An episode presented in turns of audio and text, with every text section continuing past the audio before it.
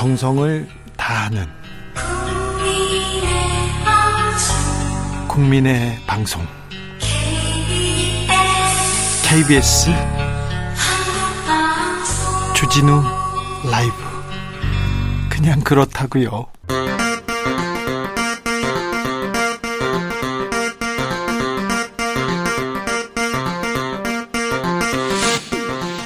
주진우 라이브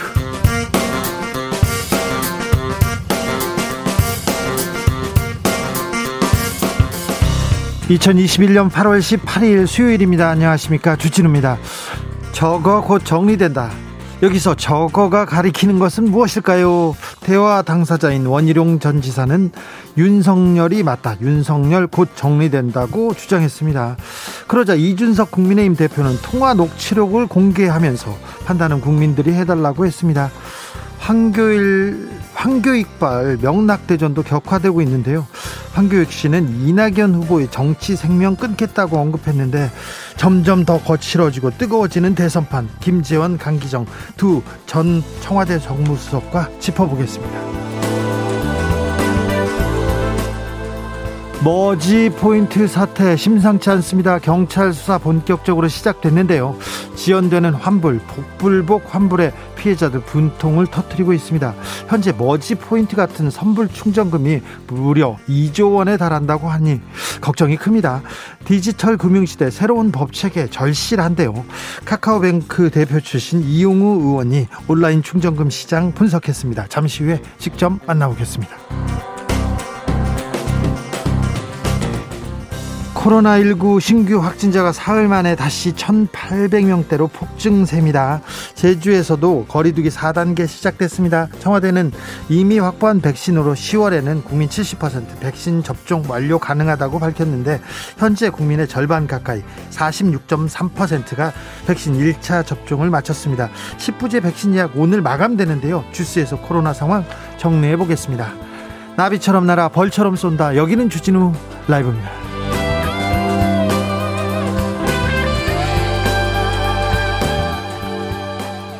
오늘도 자중자애 겸손하고 진정성 있게 여러분과 함께 하겠습니다. 10부제 백신 접종 예약 지난주 월요일부터 시작해서 오늘이 마지막 날입니다. 오늘은 8일, 18일, 28일 생일이신 분 예약하실 수 있습니다. 예약 하셨죠?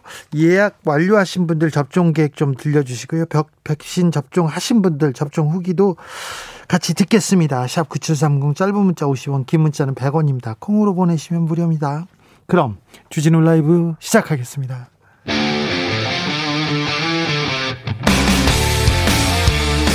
탐사보도 외길 인생 20년. 주 기자가 제일 싫어하는 것은?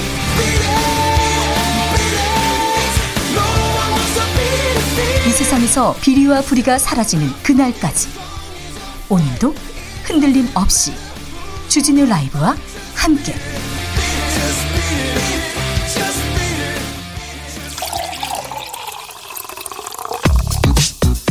진짜 중요한 뉴스만 쭉 뽑아냈습니다. 줄라이브가 뽑은 오늘의 뉴스 주스.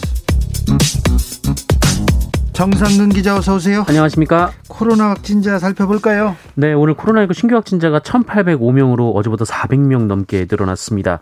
어, 역대 최다를 기록했던 지난주 수요일보다는 적습니다만 그 이번 주는 월요일까지 연휴가 이어졌기 때문에 이 주간 최다 확진자가 오늘이 아니라 내일 될 것으로 예상이 되고 있습니다. 예.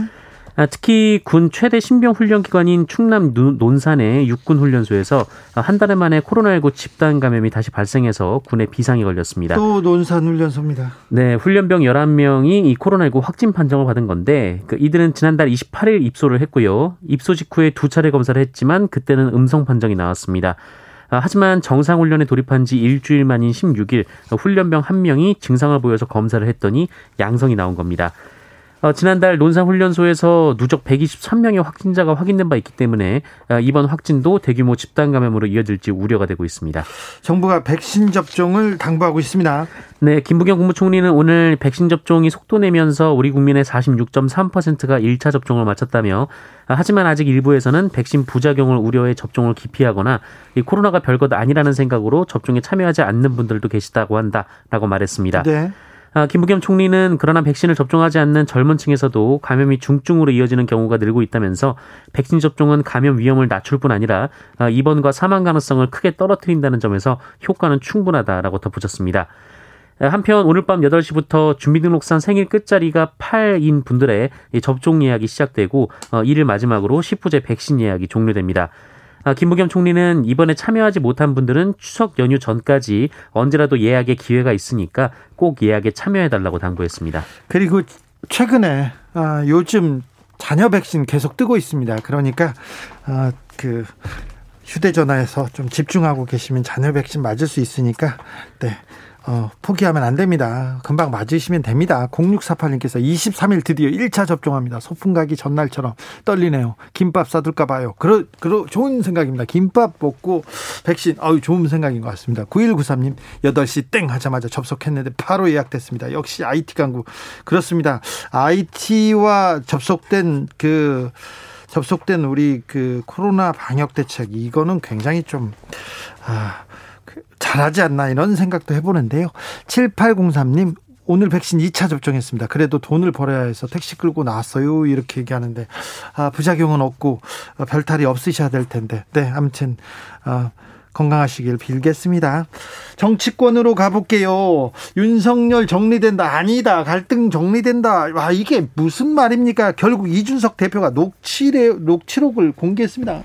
네, 어, 원희룡 제주지사와 이준석 대표의 녹취록이 어젯밤 공개가 됐습니다. 네. 이준석 대표가 이를 공개하면서 어, 자신이 얘기한 그 윤석열 전 총장 관련돼서 금방 정리된다라는 발언은 어, 윤석열 전 총장이 정리된다는 것이 아니라 이 지도부와 윤석열 전 총장의 갈등 상황이 정리된다는 의미였다라고 설명했습니다. 네.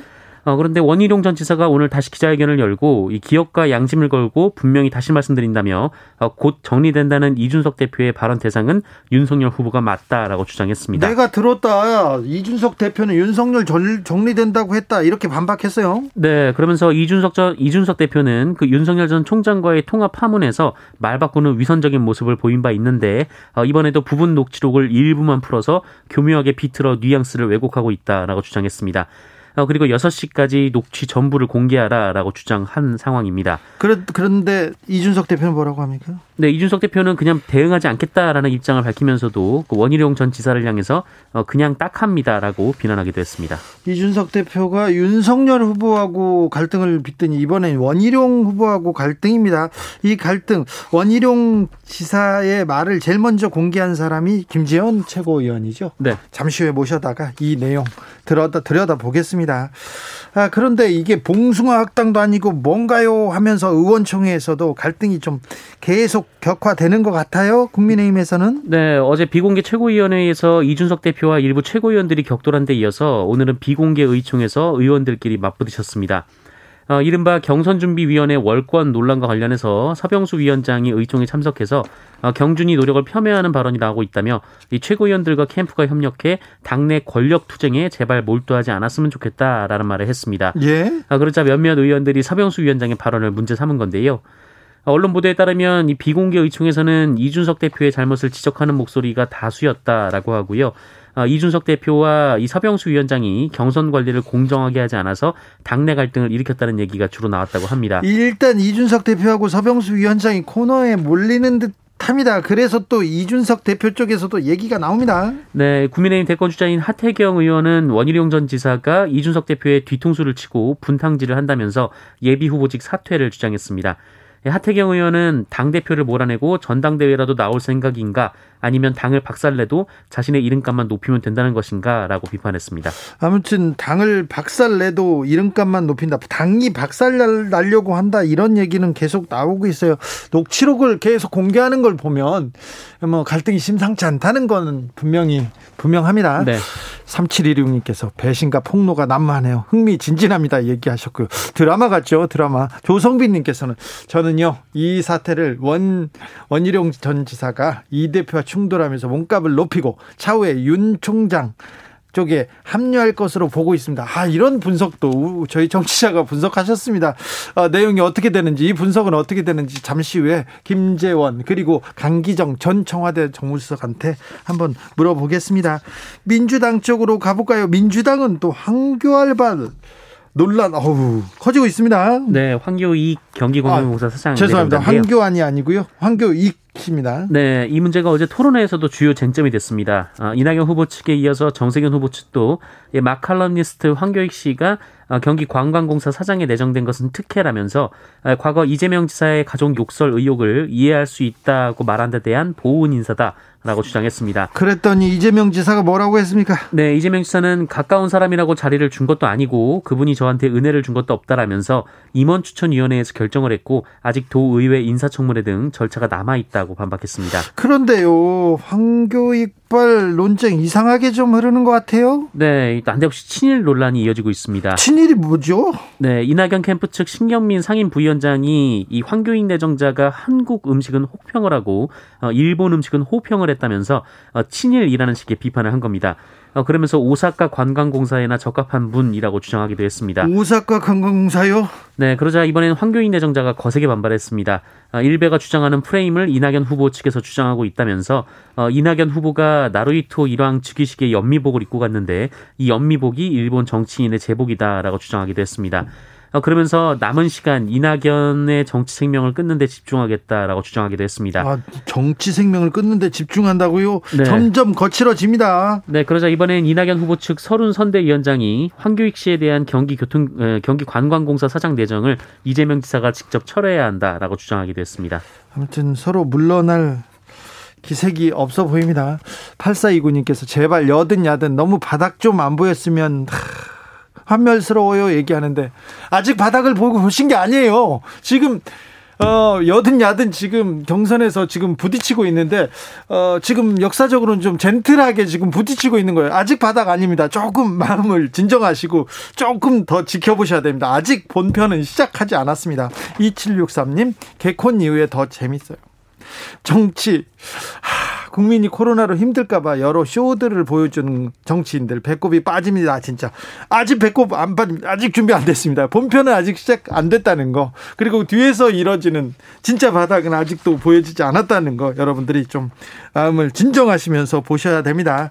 자 국민의힘이 야당목 국회 부회의장과 상임위원장들 한 명씩 내정하기 시작했습니다. 네, 민주당이 상임위원장 자리를 모두 임명했었는데 이후 여야 간 협의를 거쳐서 국민의힘이 일부 배정받기로 했습니다. 자, 중요한 자리로 가볼까요? 네, 국회 부의장에 정진석 국민의힘 의원이 내정됐고요. 예. 정무위원장에 윤재호, 교육위원장 조혜진, 문화체육관광위원장에 이채희, 환경노동위원장에 박대출, 국토교통위원장에 이헌승, 농림축산식품해양수산위원장에 김태흠, 예산결산특별위원장에 이종배 의원을 국민의힘은 내정했습니다. 좀 내부에서도 갈등이 좀 있는 것 같은데요? 네, 아, 농해수위는 애초 홍문표 의원이 도전해서 경선이 예상이 됐는데 홍문표 의원이 사퇴하면서 김태흠 의원으로 확정됐고요.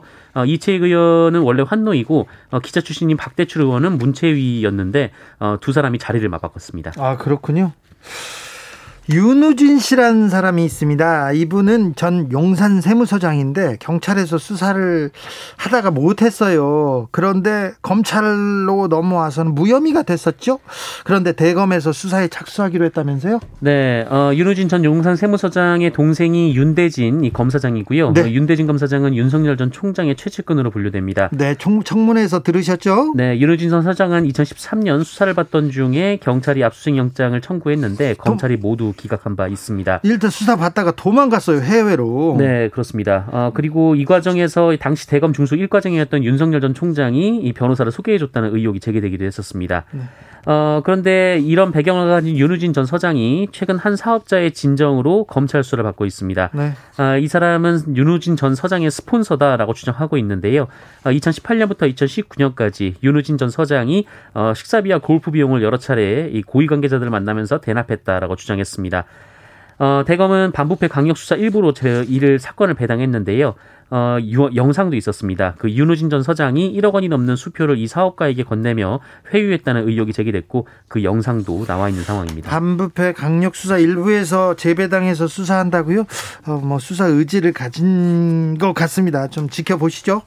양경수 민주노총 위원장의 구속영장 집행이 불발됐습니다. 네, 경찰은 양경수 민주노총 위원장에 대한 구속영장 집행 시도에 나섰으나 무산됐습니다. 오늘 오전에 민주노총 건물에 찾아갔는데 어, 민주노총에서 협조를 하지 않았습니다. 어, 경찰은 곧그 향후 법적 절차에 따라서 영장 집행을 시도할 예정이라고 밝혔습니다.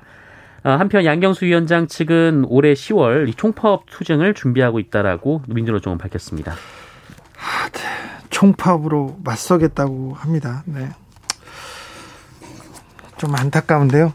민주노총의 목소리는 들리지 않고 또 왜 이렇게 파업에 나서야 되는지 그 이유도 들리지 않다, 않는다는 것도 좀 알아주십시오. 음, 금융당국이 머지 포인트에 대한 수사 시작했습니다. 네, 이 머지 포인트, 그러니까 머지 플러스란 회사에서 운영하는 것인데요. 그 일종의 쇼핑몰입니다. 어, 월 한 15,000원 정도 내면은 이 가입된 그 매장에서 20% 할인된 금액의 상품을 사는 서비스인데요. 어, 그래서 많은 사람들이 가입을 했는데 이 머지 포인트 회사에서 갑자기 모든 결제를 일방적으로 중단했습니다. 그렇죠. 어, 그리고 환불 절차를 하겠다. 뭐 새로 뭐 공식적으로 등록을 해서 어, 포인트를 쓸 수 있게 하겠다라고 하지만 어, 제대로 이루어지지 않고 있는데요. 수사에 이, 나섰습니까? 네, 금융당국이 수사를 의뢰했습니다. 이 문제에 대해서는 잠시 후에 카카오뱅크 사장 출신이죠 이용우 의원한테 자세하게 물어보겠습니다. 어, 여자친구와 그 딸까지 폭행한 20대가 있었습니다. 실형을 선고받았습니다. 네, 헤어지자는 여자친구를 폭행하고 이를 울면서 말리는 여성의 딸을 때린 20대 남성이 징역형을 선고받았습니다. 사람 같지도 않은 짓을 했네요. 네, 어, 상해 및 아동복지법상 아동학대인데 어, 26살 A씨에게 징역 3년이 선고됐습니다. 아, 이 남성은 두 차례 올해 1월 21일과 1월 22일에도 어, 여자친구의 여자친구의 여자친구를 폭행하고 어, 그리고 6살 딸이 울면서 말리자 그 아이도 폭행을 했습니다. 재판부는 피해자들은 중대한 신체 정신적 피해를 봤다면서 엄중한 처벌이 불가피해 징역형의 실형을 선고한다고 판결했습니다. 네. 징역 3년이라고요? 네. 네. 아동 학대 프로그램 이수를 명령했습니다. 네. 더 엄하게 처벌해야 됩니다. 어, 여, 여성을 때리는 것도 그렇지만 또 아이까지 때리다니 이거는 아동 학대 분명합니다. 천안 아파트 화재 사건 아시죠? 주차장에서 비, 큰 불이 났는데 피해액이 눈덩이처럼 불어나고 있습니다. 네, 출장 세차 차량 폭발로 발생한 화재가 대형 보험 사고가 될 것으로 보입니다. 이 손해보험업계에 따르면 화재 발생 후 지난 16일까지 이 4대 손보사에 접수된 자동차 보험 피해 차량이 약 470대로 집계됐다고 합니다. 예. 어, 피해 접수 차량 가운데 37% 정도인 170여 대가 외제차고 어, 그중에 벤츠 차량이 약 100여 대로 알려졌는데요. 사고의 37%는 외제차고 그중에 대부분은 벤츠 차량이군요. 네, 이렇게 되면 아파트 지하 시설물 피해까지 합산해 손해액이 100억 원을 훌쩍 넘길 것으로 추정이 되는데. 어, 이거 손해보험을 좀 잘 드러나야 되는데. 네, 문제는 이 출장 세차 차량이 가입한 자동차 보험의 대물 한도가 1억 원밖에 안 돼서 차량 피해를 보상하기에 턱없이 부족합니다. 어, 피해 차량이 우선 자차 특약으로 보험 처리를 할 수 있지만 이 자차 특약에 가입하지 않은 차량은 부담이 클 것으로 보이고요. 어, 또 자차 특약에 가입하지 않았으면은 이 구상을 청구해야 되는데 어, 출장 세차 업체 규모 등을 고려했을 때 회수가 쉽지 않을 것으로 전망이 되고 있습니다. 홍범도 장군이 영면에 들어갔습니다. 네, 항일 무장 투쟁을 이끈 독립운동가 홍범도 장군이 오늘 오전 대전 현충원 독립유공자 제3묘역에 안장됐습니다. 어, 홍범도 장군이 별세한 지 78년 만입니다. 아, 안장식에는 문재인 대통령 내외를 비롯해서 홍범도 장군 유해 봉환을 위해 카자흐스탄을 찾았던 특사단 아, 그리고 대한 고려인 협회장과 고려인들도 참석을 했습니다. 아, 그리고 국민 대표 자격으로 특사단에 포함됐던 배우 조진웅 씨의 사회로 어, 안장이 진행이 됐습니다. 어, 문재인 대통령 부부는 홍범도 장군의 유해와 영정 앞에 카자흐스탄의 추모화인 카네이션 그리고 한국의 추모화인 국화로 만들어진 화환을 올리고 분양한 뒤 고개를 숙였습니다. 이 21발의 예포가 울려 퍼졌고 참석자들이 묵념으로 고인의 넋을 기렸습니다. 아, 문재인 대통령은 추념사를 통해서 잘 돌아오셨습니다. 부디 편히 쉬십시오라고 밝혔습니다.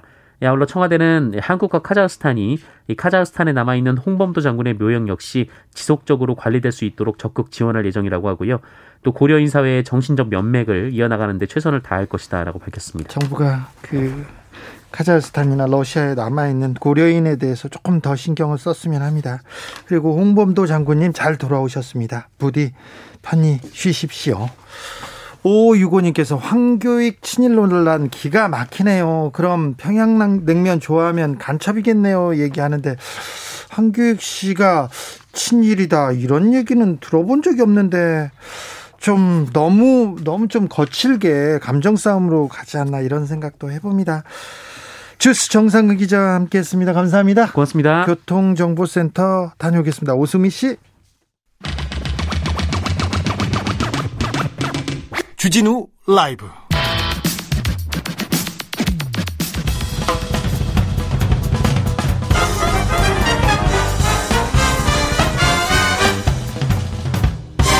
훅 인터뷰. 모두를 위한 모두를 향한 모두의 궁금증 훅 인터뷰. 머지 포인트가 뭐지? 잘 들으십시오. 머지 포인트를 선불로 삽니다. 그 다음에 6만여 개 가맹점, 마트, 편의점, 식당에서 충전해 놓은 포인트로 결제하는 겁니다. 그래, 근데 할인율이 높고요. 쓰기가 편해서 인기가 많았답니다. 누적, 누적 이용자는 100만 명이나 됐는데요. 그런데 지난주에 돌연 포인트 판매를 중지하고 가맹점을 축소하면서 문제가 커졌습니다. 회원들은 충전금 날릴까 봐서 걱정하고 있는데요. 전자금융시장 커지고 있는데 제도는 어디, 어디쯤 와 있나 살펴보겠습니다. 이용우 더불어민주당 의원 어서 오세요. 예, 안녕하세요. 이용우입니다. 어, 네, 의원님 오랜만에 네. 뵙습니다. 어, 머지 포인트가 판매를 중단하고 당분간 서비스를 축소하기로 했습니다. 요거 그 걱정하는 분들이 많은데요. 어떻게 보고 계십니까? 일종의 사기입니다. 사기입니까 이거? 예. 그러니까 어떤 포인트를 네. 제가 10만 원을 주고 네. 8만 원에 샀다가 네. 그걸 가지고 어느 가게에서 네. 10만 원짜리 살수 있다면 누구라도 할 수 있는 거지 않습니까? 아니 그런데 커피숍이나 빵집에서도 선불 카드로 11만 원, 12만 원 하면 10, 어, 뭐 10만 원만 내면 11만 원, 12만 원 줄 수도 있잖아요. 그 돈을 누가 부담을 할까요? 그 주인이 부담해야죠. 주인이 부담하죠. 네. 머지 포인트의 경우 누가 부담하죠? 머지 회사에서 부담해야 그 사람들이 그만한 능력이 없는 사람이라면 그러면 사기인가요? 예. 줄 능력이 없는데 준다고 약속을 하고 약속을 못 지키면 사기죠. 그렇죠. 그러면 이거 폰지 사기하고 비슷한 건가요?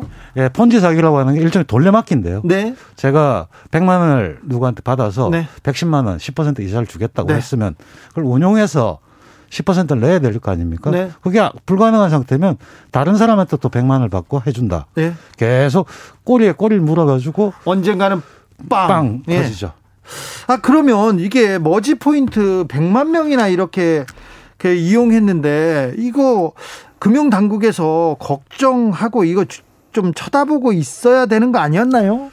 이게 등록되어야 되는데 예. 선불 금융업자는 등록을 해야 됩니다. 네. 그러니까 상품권을 뭐 단일 업종이라든지 고객 수가 제한되면 보는데 이것처럼 네. 몇, 몇백 개의 가맹점에서 쓸 수 있다. 이러면 당연히 등록을 했어야 되거든요. 네. 등록을 하면 감독당국에서 볼 수가 있습니다. 예. 근데 등록을 하지 않았다가 어느 순간에 이걸 등록해야 되는가 말아야 되는가 확인을 했던 거죠. 예. 근데 이 과정에서 주목해 봐야 될 필요가 있습니다. 이 사람들이 왜 금융감독원의 등록 여부를 확인했을까요? 예. 그 부분이거든요. 네. 바로 고객 수가 많다고 예. 그걸 통해서 벤처 투자를 받으려고 한 겁니다. 아, 예. 벤처 투자를 받으려고 하니까 주주가 될 사람들이 이 사업 내용을 보고 어, 이거 선불 금융 사업이기 때문에 음. 등록하는 거 아닌가? 이렇게 질의를 한 겁니다. 예. 그러니까 건강한 가서 보니까 어, 이거 질 맞다. 네. 이렇게 되니까 자기들이 불법적인 사업을 했다는 걸 스스로 확인을 한 겁니다. 그래요. 그래서 이렇게 문제가 되는 그렇죠. 겁니다. 근데 선불업자로 등록하지도 않고 영업을 3년이나 하는 게 가능합니까?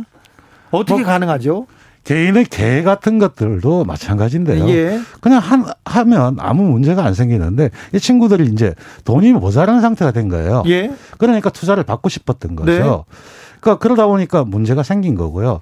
이 와중에 감독원, 금융감독원이나 이쪽에서 좀 주의해야 될 게 하나 있었는데요. 네.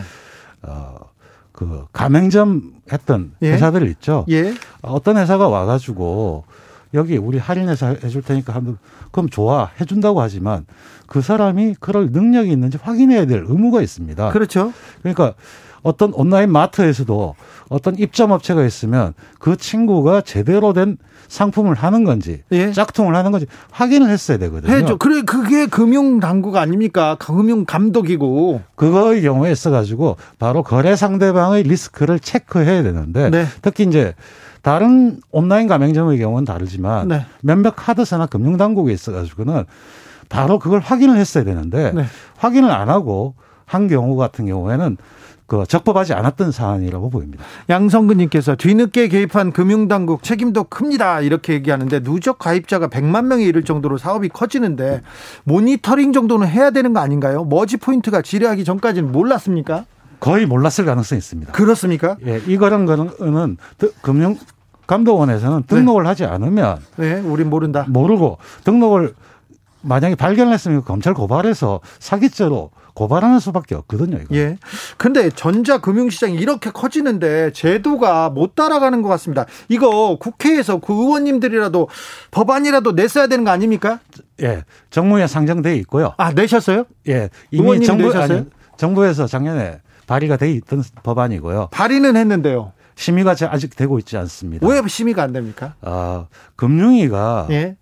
전자금융거래법을 통해서 네. 지나치게 많은 걸 담으려고 하고 있습니다. 그래요? 예, 그 중에 뭐 결제 사업에 대한 관리 감독이라든지 네. 이런 금융위 권한으로 하려고 하는데 한국은행하고 갈등이 있었던 거거든요. 금융위하고 지금 한국은행하고 기싸움하면서 지금 미뤄지고 있습니까? 사실은 네. 금융위가 지나치게 한 겁니다. 그, 그 중에 한 조항이 이제 여기 전자금융사업법에서 결제에 대한 소비자 보호 조항이 있거든요. 예. 사실은 저는 그 조항만이라도 빨리 통과시켜야 된다. 그렇기 때문에 올해 작년에도 국회에서 질의를 했었고 네. 그랬을 때 포인트 같은 거나 네. 결제 고객의 돈을 별도로 예치해야 되거든요. 네. 그래야지만 도망갔을 때 여기에 그렇죠. 문제 생겼을 때 이 돈을 보호해 줄 수 있는데 그 장치를 만들라고 했었고 금융위가 급한 이게 가이드라인을 제시했습니다. 네. 그 가이드라인 한 게 외부에 예치해라 아니면 보증보험을 들어서 그렇죠. 문제가 생기면 하라고 해서 그거는 이제 현재까지 등록된 사업자들은 다 하고 있는 걸로 알고 아, 있습니다. 아, 그렇습니까? 예. 의원님이 그렇게 하라고 시켰습니까? 예, 작년에 질의를 했었고 네. 지적을 했었습니다. 큰일 하셨네요. 소비자 보호를 위해서 일 열심히 하셨네요. 뭐 소비자 보호 관련해서는 네. 그 최선을 다하려고 하고 있습니다. 의원님 금감원이나 금융위에서 좀 제재할 도구가 없어서 이런 문제에 손을 못 댔습니까? 사실은 이 부분은 아주 근원적으로 해결할 수 있는 방법은 네. 만약에 이런 문제가 생긴다면 네. 그 사업체에 대해서 네. 징벌적 배상이라든지 네. 이런 걸 할 수 있는 장치를 마련해야 됩니다. 네. 그러니까 사기를 했던 사람한테 그냥 그 별 비용이 안 들게 하는 게 아니고 네. 상당히 엄한 처벌을 할 수 있는 그 조항을 만들면 됩니다. 그렇죠. 그건 만드셔야죠. 예, 소비자 보호법이나 네. 이쪽에서 해서 계속 주장을 하고 있는 상황입니다. 네. 제가 그 앞장서서 하려고 하는 가장 중요한 내용입니다. 이것도 의원님이 만들어 주실 겁니까? 제가 열심히 하도록 하겠습니다. 알겠습니다. 마이주님께서 의원님 예전보다 말씀 잘 하십니다. 언변이 좋아지셨어요. 이렇게 얘기하시네요. 많이 해보니까요. 네. 사모님 친구분 아닌가 좀 그런 의심이 듭니다. 7392님 아직 상황을 모르는 가맹점에 포인트를 왕창 사용해서 선의의 피해자가 생기지 않도록 해야 합니다. 지금 어 어떤 업체 업체는 그 포인트를 못 쓴다고 닫았는데 어떤 뭐 업체는 포인트를 쓰고 있어서 그 몰려가 가지고 그 선의의 피해자가 나올 수 있다고 걱정하는 사람들 많습니다. 오히려 가맹점이나 음식점 같은 경우가 이게 제대로 공지가 되고 했어야 되거든요. 네. 근데 이 사태가 되, 니까 예. 아 모르는 데가 있을 거다 하면서 소비자들도 네. 몰려가서 미리 땡겼던 경우도 많이 그렇죠. 생겼습니다. 예. 이런 것들은 또 소비자의 행동 자체도 네. 사실 문제가 좀 있는 사안이죠. 아, 머지 포인트만의 문제가 아닌 것 같습니다. 아, 의원님 그 전자 금융 시장이 커지고 있어요. 예. 카카오뱅크도 커지고 있습니다. 예. 카카오뱅크 대표를 하시다가 국회의원이 되신 거죠? 예. 대표하실 때 아, 연봉이랑 스톡 옵션도 많이 받으셨어요? 뭐 스톡 옵션은 많이 포기했고요. 얼마나 포기하셨어요? 52만 주를 포기했으니까 요즘 가치로 가격 보니까 한 300억 정도. 포기했어요. 300억 정도요? 아, 의원님은 속이 많이 상하시죠? 저도 인간이니까 뭐 네. 그런데 울기도 하셨어요? 더 중요한 가치가 있다고 생각하기 아, 그래요. 아니 의원님은 항상 괜찮다 나는 괜찮다 그랬는데 사모님은요? 아니, 괜찮아시고 괜찮아하세요? 네. 그래도 좀 아, 가끔 뭐 네. 저게 문제 제기를 하긴 하지만. 알겠습니다. 네. 자, 더, 더 큰 가치가 있으니까요. 자, 그래서 전자금융시장이 커지는데, 카카오뱅크도 커지고 전자금융시장이 커지는데, 이에 비해서 지금 제도, 그리고 법, 법규는 지금 못 따라가는 것 같아요. 어떤 게 좀 부족한 것 같습니까? 저는 아까도 말씀드렸듯이 규제를 자꾸 뭘 이러는 것보다도 네. 그러니까 네가티브 규제라고 해서 네. 이러이러한 건 하지 마라. 네. 그 외에는 알아서 하되 네. 그거에 대한 책임은 잘못되면 상당히 강한 징벌적 배상 조항을 넣어서 네. 스스로 규제할 수 있게 만들어야 됩니다. 네. 근데 아직까지 우리나라 법 체계는 네. 포지티브 규제거든요. 네. 이거 이걸 해라. 예. 근데 그 외의 것은 날 모르겠다. 그러죠. 차, 창의적인 예, 이런 못하게 하게 돼 있죠. 아, 그런 그렇게 하고 그거에 대한 책임을 아주 강화시켜 버리면 네. 스스로 시장에서 알아서 규율되게 돼 있습니다. 네. 0882님께서 공짜를 좋아하는 세상이 이렇게 많은 피해자를 양산하는 것입니다. 세상에 이런 짤이 하나라도 공짜는 없습니다라는 생각을 갖고 생활해야 됩니다. 일반 소비자들도 이번 머지 포인트 사, 사건에서 좀 생각해 봐야 할 부분이 좀 있는 것 같습니다. 예, 바로 그 부분입니다. 네. 이게 과연 지속 가능할 건지 네. 아니, 지금 같은 금리 시기에서 네. 10% 이상 20%를 할인해 주는 게 네. 누가 돈을 낼까? 네. 과연 할인해 주면 누군가는 내는 거거든요. 누군가는 손해를 봐야죠. 그렇죠. 포인트를 주는 거는 가맹점과 그 발행하는 쪽에서 반반 나누든지 네. 이렇게 비용을 부담하고 있습니다. 네. 그 비용 부담을 누가 하고 있는지 명확하게 인식하고 네. 그게 저 그걸 제공하는 데서 다 부담해 줄 수 있는 건지 그걸 따져보는 게 가장 중요합니다. 그렇습니까? 따져봐야 됩니까? 네. 아무튼 포인트를 포인트를 그러니까 공짜로 좀 많이 준다 이런 거는 좀 한번 좀 의심하고 좀 살펴봐야 되겠네요. 예, 그런 의미에서 보면 우리 전자금융 사업자들을 보면 네. 회사들이 적자가 굉장히 많이 나오고 있습니다. 네. 예를 들어서 저는 쿠팡도 계속 적자를 내고 있거든요. 네. 물론 주주가 돈을 대고 있지만 네. 그 적자를 내고 있는데 그 적자를 어떻게 메울 것인가, 네. 어떤 부분에서 돈을 벌 건가, 이걸 명확하게 하지 못하면 지속할 수가 없습니다. 네. 그런 것들을 같이 따져야 되고요. 그걸 같이 따져서 그 돈, 만약에 거기에 거래된 그 돈을 어떻게 보호할 건가 같이 고민을 해야 되는 부분입니다. 네. 제도화가 필요합니다. 이런 포인트 사기 사건이 최근에는 가, 가상화폐하고 또 연결되는데 여기에 대한 가상화폐 관련된 규제들도 조금 쳐다보고 계신지요? 예, 제가 가상자산업법을 저기 발의를 했었고. 아, 이것도 발의하셨어요? 네. 네. 이거의 가장 핵심이 또 그겁니다. 네. 가상자산을 살때 네. 과연 그 가상자산의 내용이 뭔지를 명확히 알려줘라. 그리고 그 살 돈은 별도 예치해라. 그리고 거기서 샀던 자산, 암호화폐 같은 경우도 별도로 따로 보관해라. 이런 것들이 가장 중요한 축을 이룹니다. 네.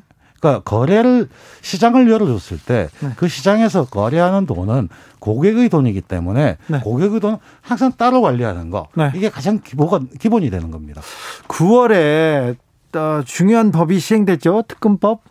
예. 네. 혼란이 생길 것 같지는 않습니까? 아마도 가상자산 거래소라고 하는 업체 중에서 네.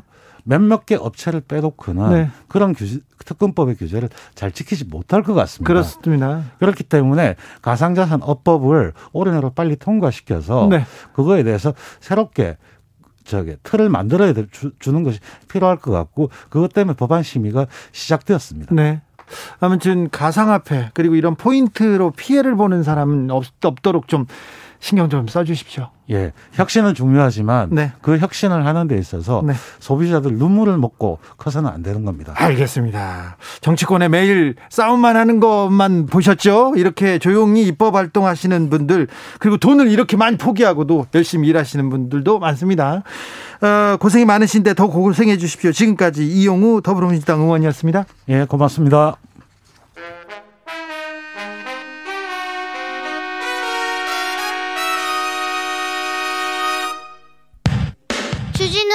돌발 퀴즈. 오늘의 돌발 퀴즈는 객관식입니다. 문제를 잘 듣고 보기와 정답을 정확히 적어 보내주세요. 오늘의 문제. 오늘은 고 김대중 전 대통령 서거 12주기입니다.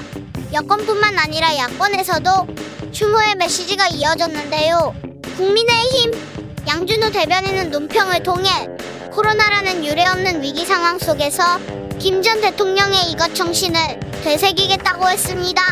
이것은 추운 겨울을 이겨내고 꽃을 피우는 식물로 수많은 시련을 겪고도 대한민국 민주화를 이끌어낸 김 전 대통령과 닮아 붙여진 별명입니다. 이것은 무엇일까요? 보기 드릴게요. 보기 1번 인동초, 2번 감초. 다시 한번 들려드릴게요. 1번 인동초, 2번 감초. 샵9730 짧은 문자 50원 긴 문자는 100원입니다. 지금부터 정답 보내주시는 분들 중 추첨을 통해 햄버거 쿠폰 드리겠습니다. 주진우 라이브 돌발 퀴즈 내일 또 만나요.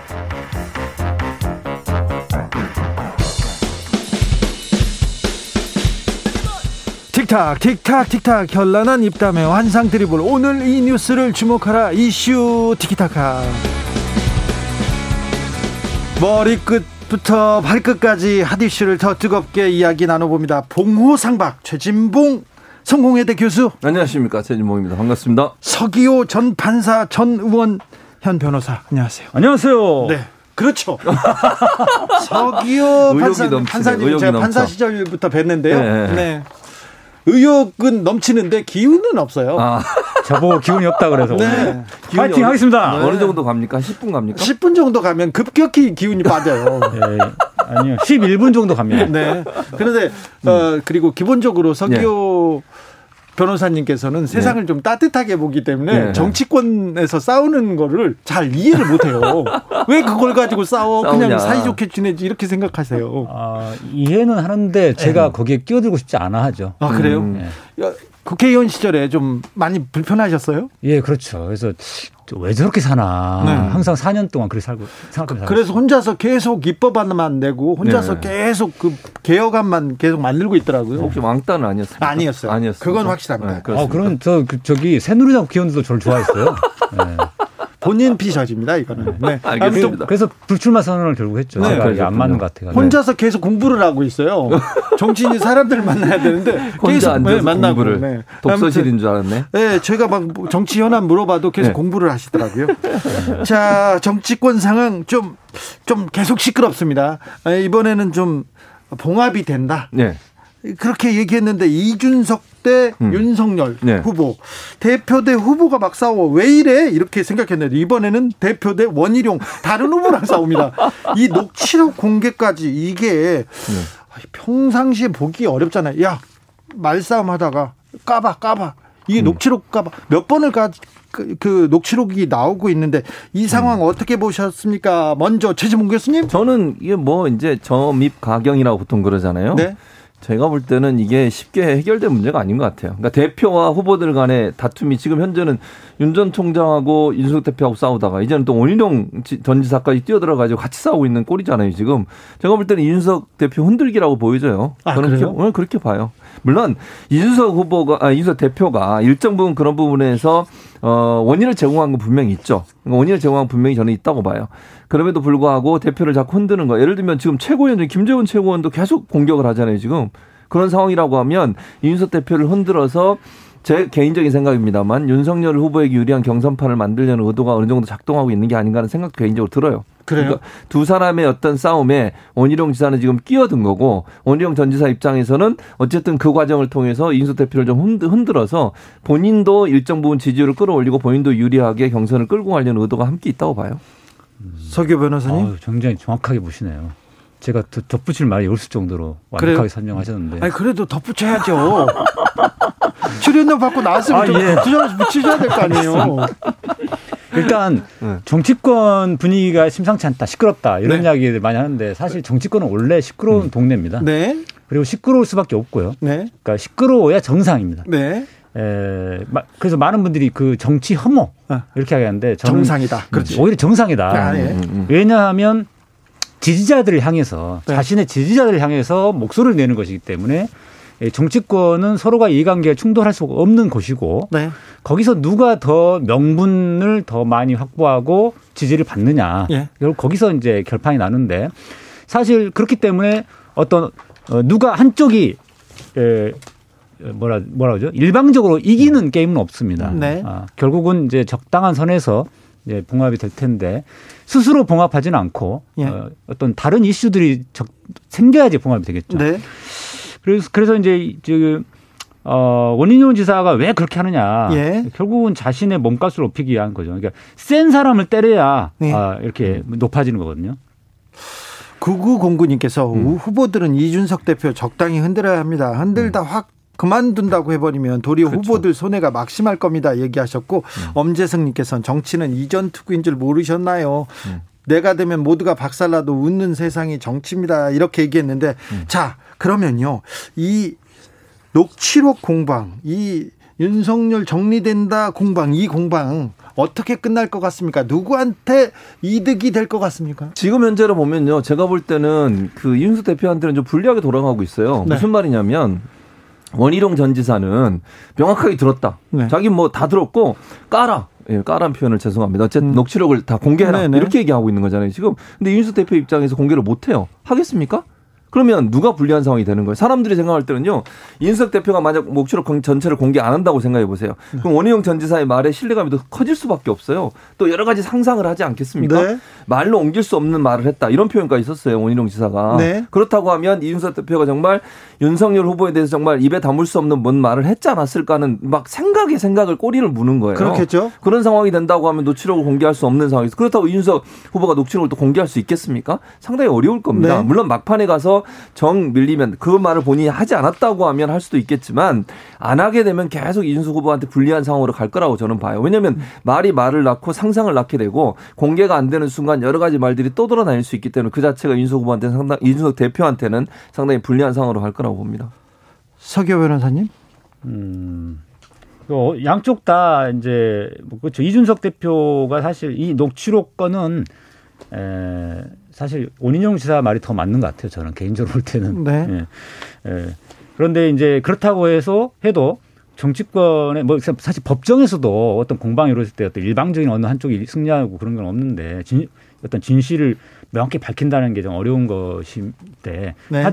하물며 정치권에서 벌어진 일들이야. 그렇죠. 얼마나 진실을 정확하게 밝힌다는 건 어려운 거고요. 네. 근데 원희룡 지사는 진실은 내, 내가 맞다 이렇게 막 주장을 하고 있는데 그것은 뭐 확실하게 뭐 어떤 사람들은 진실을 꼭 알고 싶어 하는 건 아니거든요. 네. 음. 아무튼 원희룡 지사가 제주에 계시다가 음. 지금 변방에 계시다가 지금 어 정계 가운데에서 지금 핫한 인물로 올라오긴 했어요. 그래서 원희룡 지사가 그 원하던 소기의 성과는 음. 좀 거두었나요? 서기호 변호사님, 정치인들은 부고 기사만 빼고는 자기 기사가 나오는 걸 좋아한다면서요? 그렇죠. 이제 지금 언론에 계속 원희룡, 원희룡 계속 나오니까 네. 원희룡 지사는 이득이죠, 지금 사실. 아, 그렇습니까? 네.